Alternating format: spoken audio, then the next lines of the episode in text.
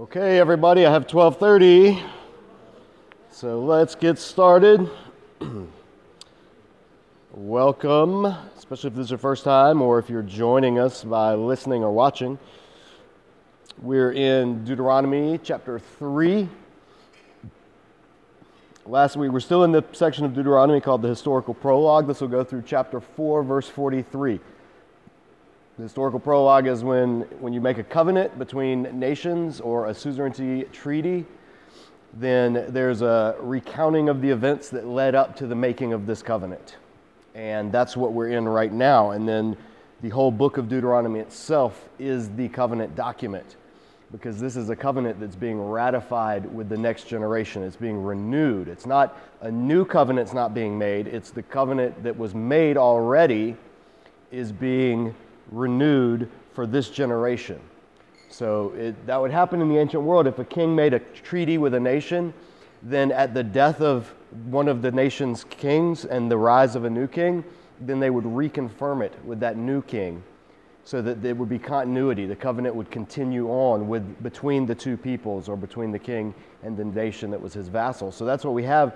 This is a new generation of Israelites, and all but three of them who came out of Egypt as adults are now dead. The only remaining ones are Caleb, Joshua, and Moses.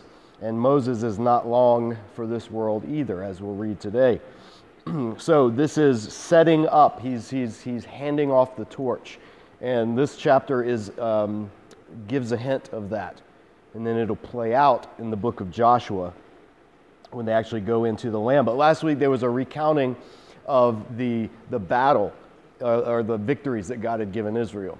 It was a recounting of the overwhelming odds that they had faced and that they had triumphed through basically just God's presence and them being obedient and going into battle when God says. And we've seen before in Exodus, or excuse me, in Numbers, how Israel tried to go into battle without God and the results were disastrous. And that will be the case throughout Israel's history, that when it comes to God's covenant protection, it's only when they are in covenant relationship obedience with Him that they can presume that protection. When they step out of covenant obedience, that protection can no longer be presumed.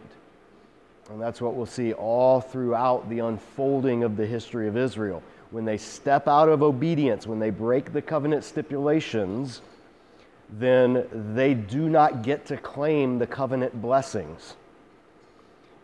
And that's what a bulk of Deuteronomy is going to actually tell Israel specifically. So Deuteronomy is basically looking to the future. It's looking to the past, which is the section we're in, and then it's going to shift into looking to the future and saying, if you want to will live in this land, Israel, that God's about to give you, you have to keep this covenant. No covenant obedience, no land. No covenant obedience, no relationship with God. No covenant obedience, no life. That's why it's so important, and that's why century after century after century, God will send the prophets to turn Israel back, to warn them, you're, you're breaking the covenant, you're, you're heading to the point of no return, you're getting to the point where you will be, your iniquity, your sin will be as full as the Canaanites were at this point. The Canaanites' sin will have reached its full measure, as we read back in Genesis fifteen, when God made the original covenant with Abraham.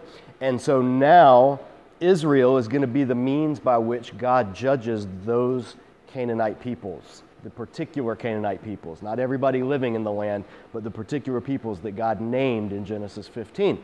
So now God's going to tell Israel in the rest of Deuteronomy, hey, you're in the same boat as them. If you reach a point where your iniquity reaches its full measure, you too will be vomited out of the land. That's the language that God uses. The land will vomit you out, just like it did the people that you're driving out. And so God does that. And Israel experiences that. Israel experiences what it's like to be the Canaanites about Mm, a thousand years after, give or take, this is said.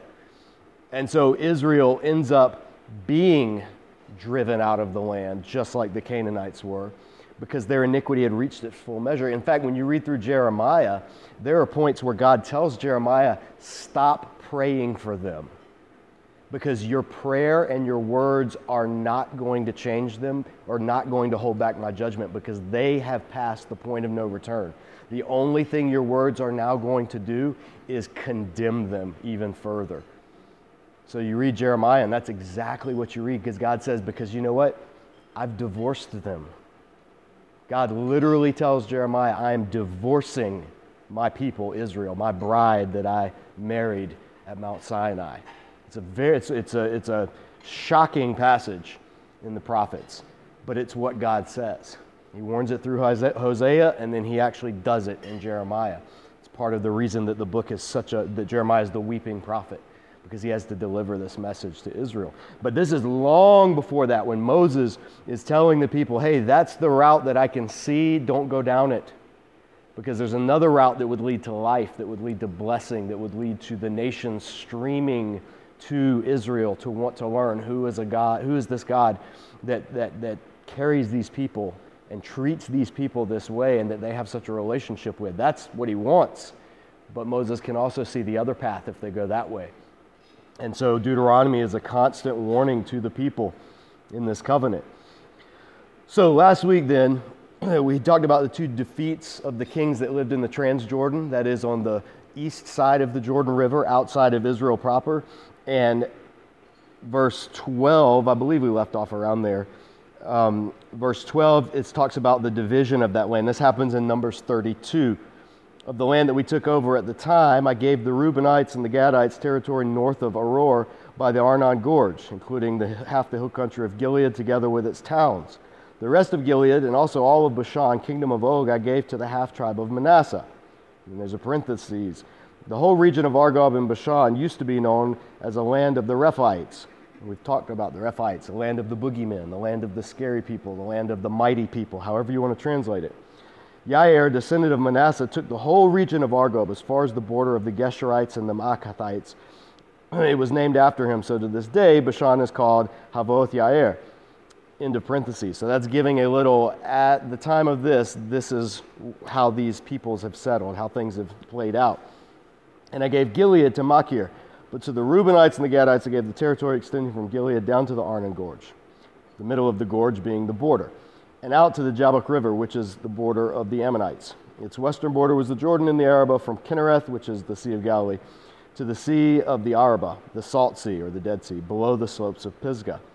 So he's delineating just the, the what we call the Transjordan land, everything from like the Golan Heights up in the north down to um, around the Dead Sea on the east side of the river. So that would be where modern-day Jordan is.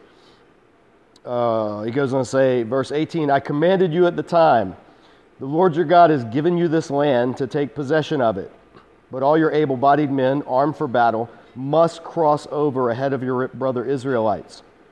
However, your wives, your children, your livestock, I know you have much livestock, may stay in the towns I've given you until the Lord gives rest to your brothers as he has to you. And they too have taken over the land that the Lord your God is giving them across the Jordan. After that, each of you may go back to the possession I have given you. So there was, again, we saw in Numbers thirty-two, there was a group that said, or a couple of the tribes that said, we've got a lot of livestock, and this land that we're in, Bashan's territory, the land of the Ammonites, the land of the Rephaites, this is really good livestock land. So can we just stay here? We'll give up our rights to the land in the promised land. Uh, just let us stay here. And there's some back and forth, and Moses almost doesn't let them do it. But then he, but then he realizes, oh, they're not just trying to get out of taking the land. They're, they mean just, we'll go fight, but let our livestock and our women and our children, our elderly, let us stay here.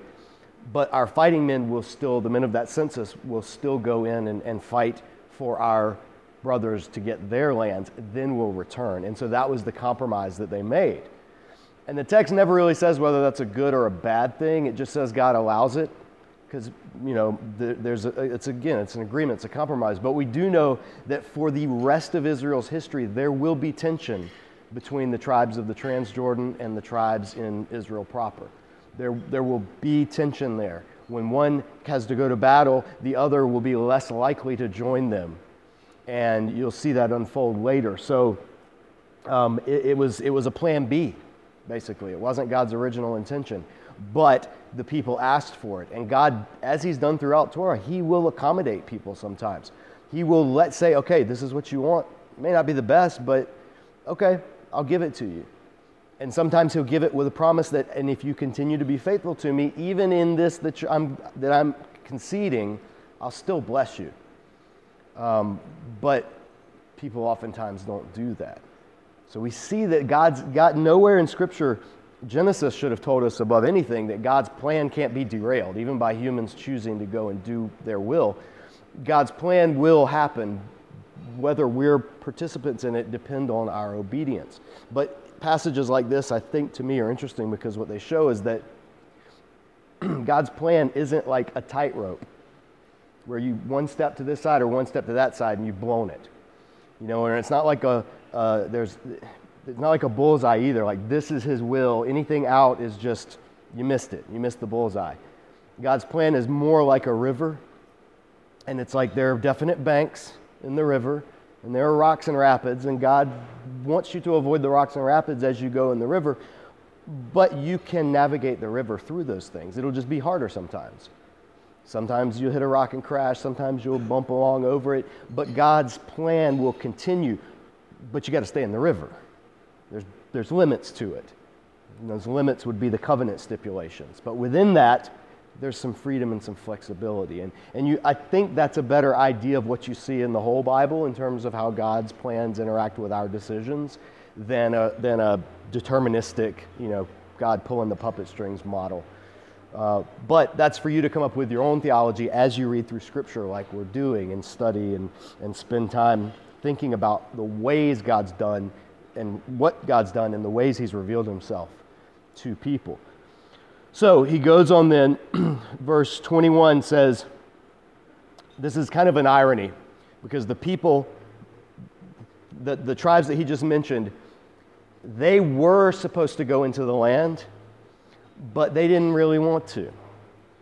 And so a compromise was made where they got to stay out, but just their fighting men got to go in the land and then would come out. There's a, there's a sad irony because what's about to happen now. At that time I commanded Joshua... And note this phrase, it's all throughout this chapter. You have seen with your own eyes. That phrase, you have seen with your own eyes. See and eyes is an important note in this chapter. You've seen with your own eyes all that the Lord your God has done to these two kings. That's the kings we saw last week, King Og uh, and the king of the Ammonites. Uh, the Lord will do the same to all the kingdoms over there where you're going, over there, east or uh, westward. Do not be afraid of them. The Lord your God himself will fight for you. Verse twenty-three, this is where it gets at. At that time I pleaded with the Lord, O sovereign Lord, you have begun to show your servant your greatness and your strong hand. For what God is there in heaven or on earth who can do the deeds and mighty works you do? Let me go over and see the good land beyond the Jordan, that fine hill country in Lebanon. So Mo, the, the, this verb see is being used throughout this chapter, and, and, and Moses is telling Joshua, you've seen what God's done, now go and be bold in it. And then he turns to the Lord, now, Lord, let me see. But he means, he doesn't mean see, he means let me go into the land. And God's response, verse twenty-six, but because of you, the Lord was angry with me and would not listen to me. That's enough, the Lord said, and in the Hebrew it's a very sharp, it's almost like shut up, like it's a curt response. That's enough, the Lord said, do not speak to me any more about this matter. The verb implies that Moses had been doing this, repeatedly asking this, because I think in Hebrew, do not continue to speak, do not continue to ask. The, con- the, the idea is that Moses had, this is not the first time he and God have had this conversation. There's been a lot of, hey God, I'm sorry, can I go? No. Okay, God, I'm really sorry this time. Can I go into the... No. Like, God made a decision, and Moses has continued to, to plead and to plead, which is fine. Jesus actually commends people to do that in his parable of the unjust judge and the widow, who day after day after day wears down the judge. And finally, the judge gives her what she wants just to get rid of her. And Jesus said, how much more then will your heavenly Father want you to ask him in prayer? However, that's balanced with when God does declare something, and then there's a repeated ask, and God declares, no, no, no. In other words, he's not ignoring justice. He's not extending. He's not hiding his face. He's made his face known, and his answer is no. So in Paul's life, Paul three times prayed that God would remove this thorn in his flesh, whatever that was.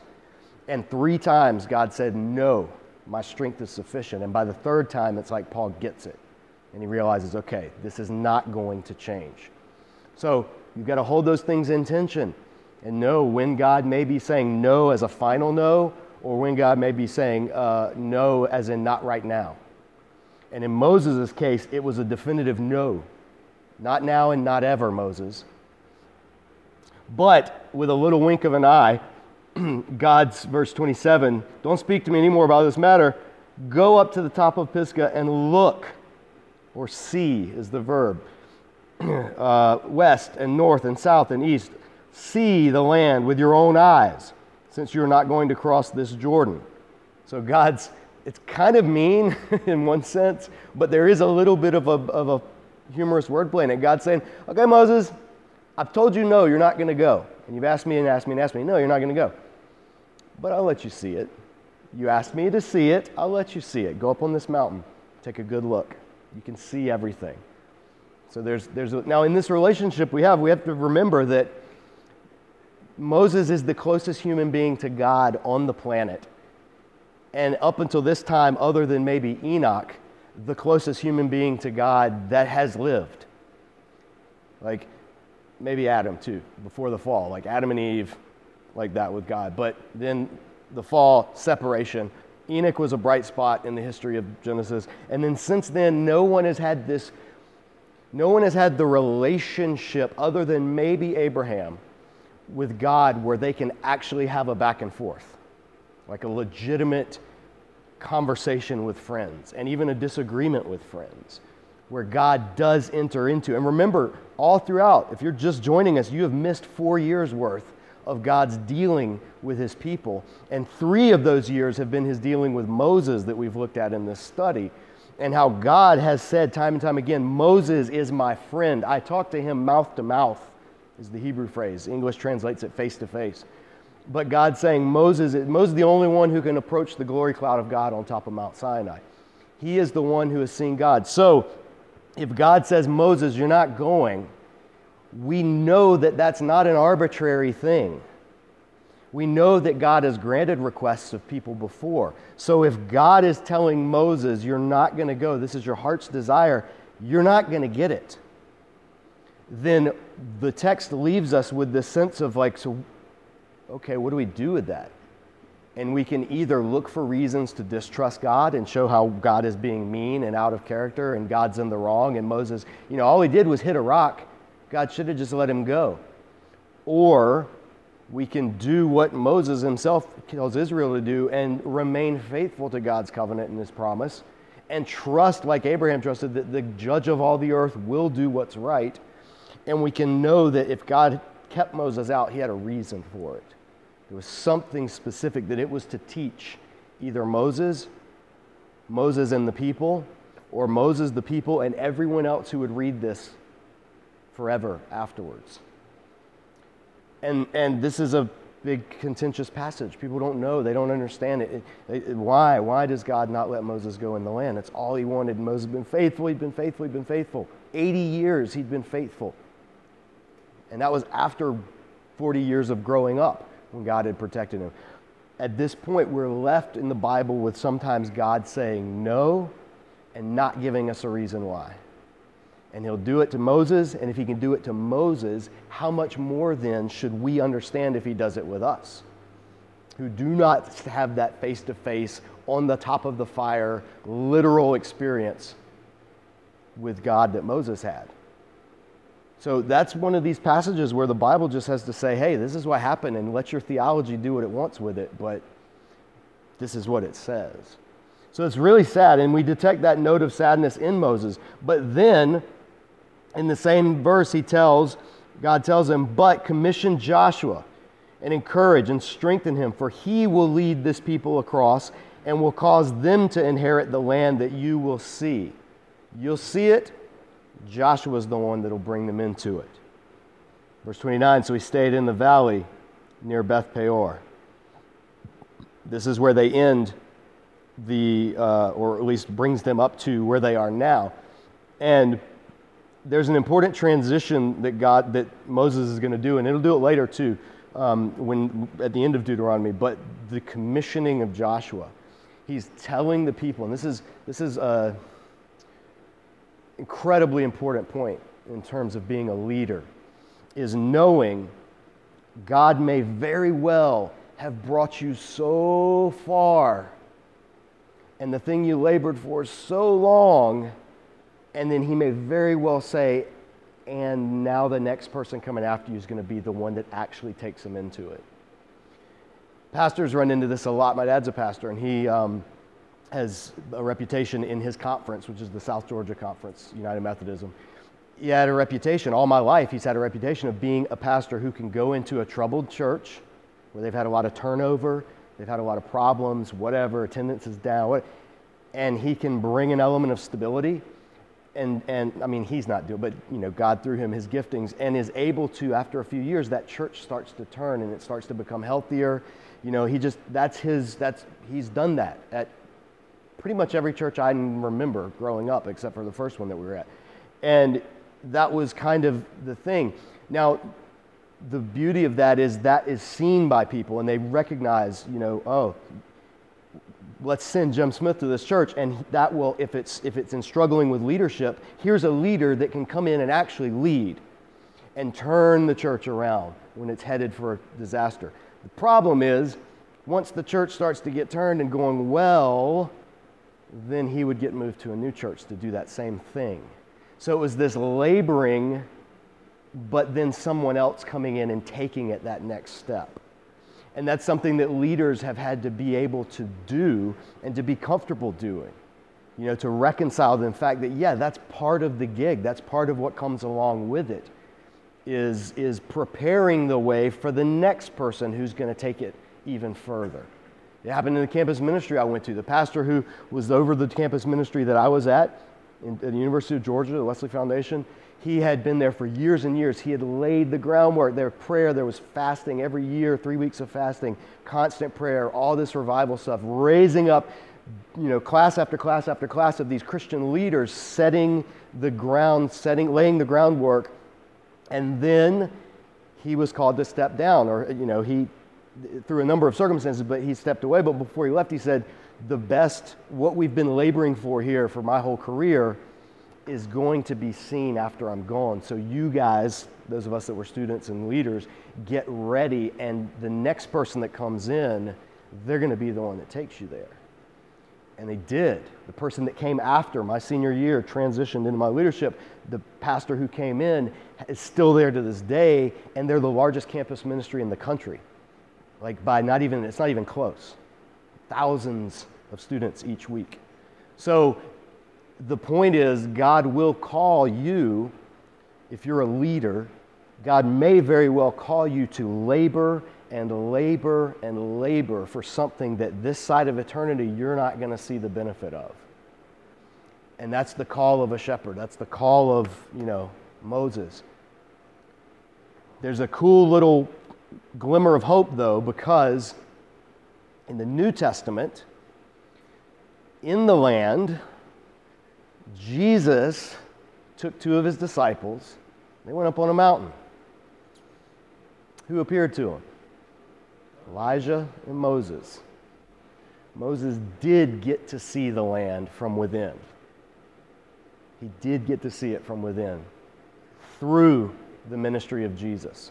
And that was just a foretaste of the glory that will be eternal. See, Moses, all the way back to Abraham, God promised Abraham, you will get this land, but it's not going to be for four hundred years.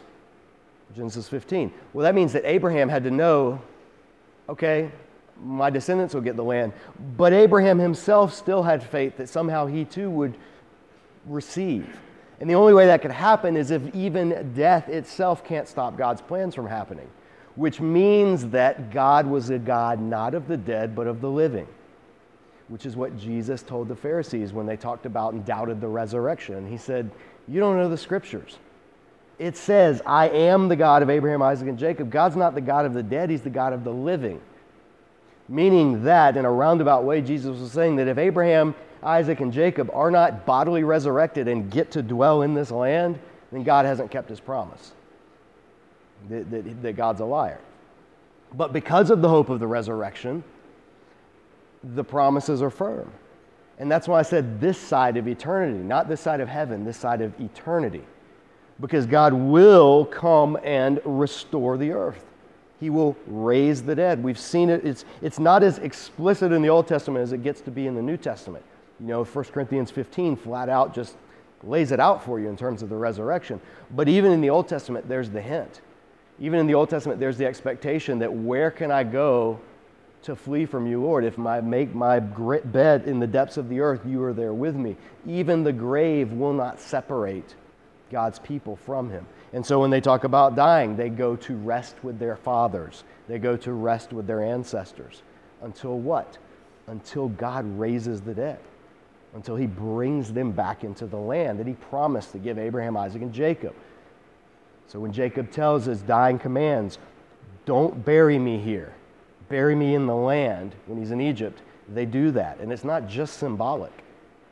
It's very much a longing and a claiming of even death is not going to prevent me from experiencing what God's given me.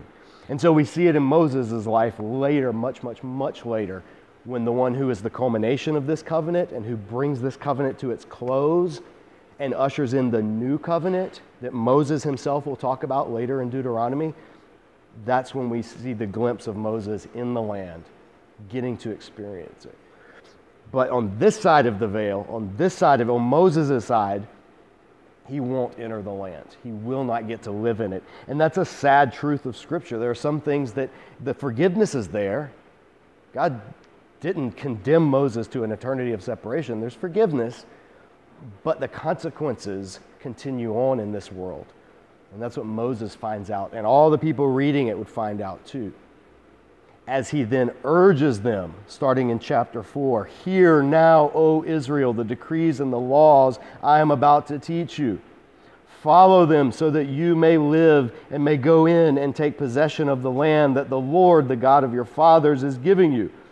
Do not add to what I command you and do not subtract from it, but keep the commands of the Lord your God that I give you, because you saw with your own eyes, there's that phrase again, what the Lord did at Baal Peor. The Lord your God destroyed from among you everyone who followed the Baal of Peor, but all of you who held fast to the Lord your God are still alive today. And the subtext of this is, you saw with your own eyes, the Lord God destroyed from among you your parents. That's what he means by everyone who followed the Baal of Peor.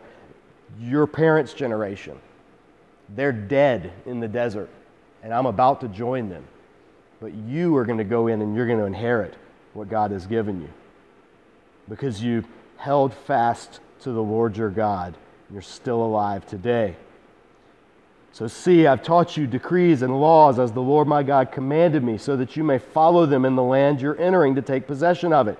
Here's the key. We'll end on this verse. Observe them carefully, for this will show your wisdom and understanding to the nations. Remember the original promise to Abraham in Genesis twelve. Through your offspring, all the nations of the earth will be blessed. The whole purpose of God calling the people of Abraham was to bless the nations. And entering into the covenant with them at Mount Sinai was to set them apart from the nations. Why? So the rest of the nations could burn and God could just hang out with his people? No. So that their relationship with God, as holy as it is, would serve as a priesthood to the nations. And what do priests do? They represent the God to the worshiper.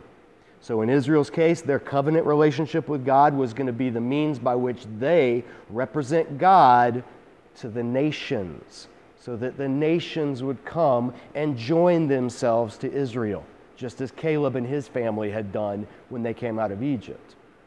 So he says, observe them carefully, for this will show your wisdom and understanding to the nations, who will hear about all these decrees and say, surely this great nation is a wise and understanding people.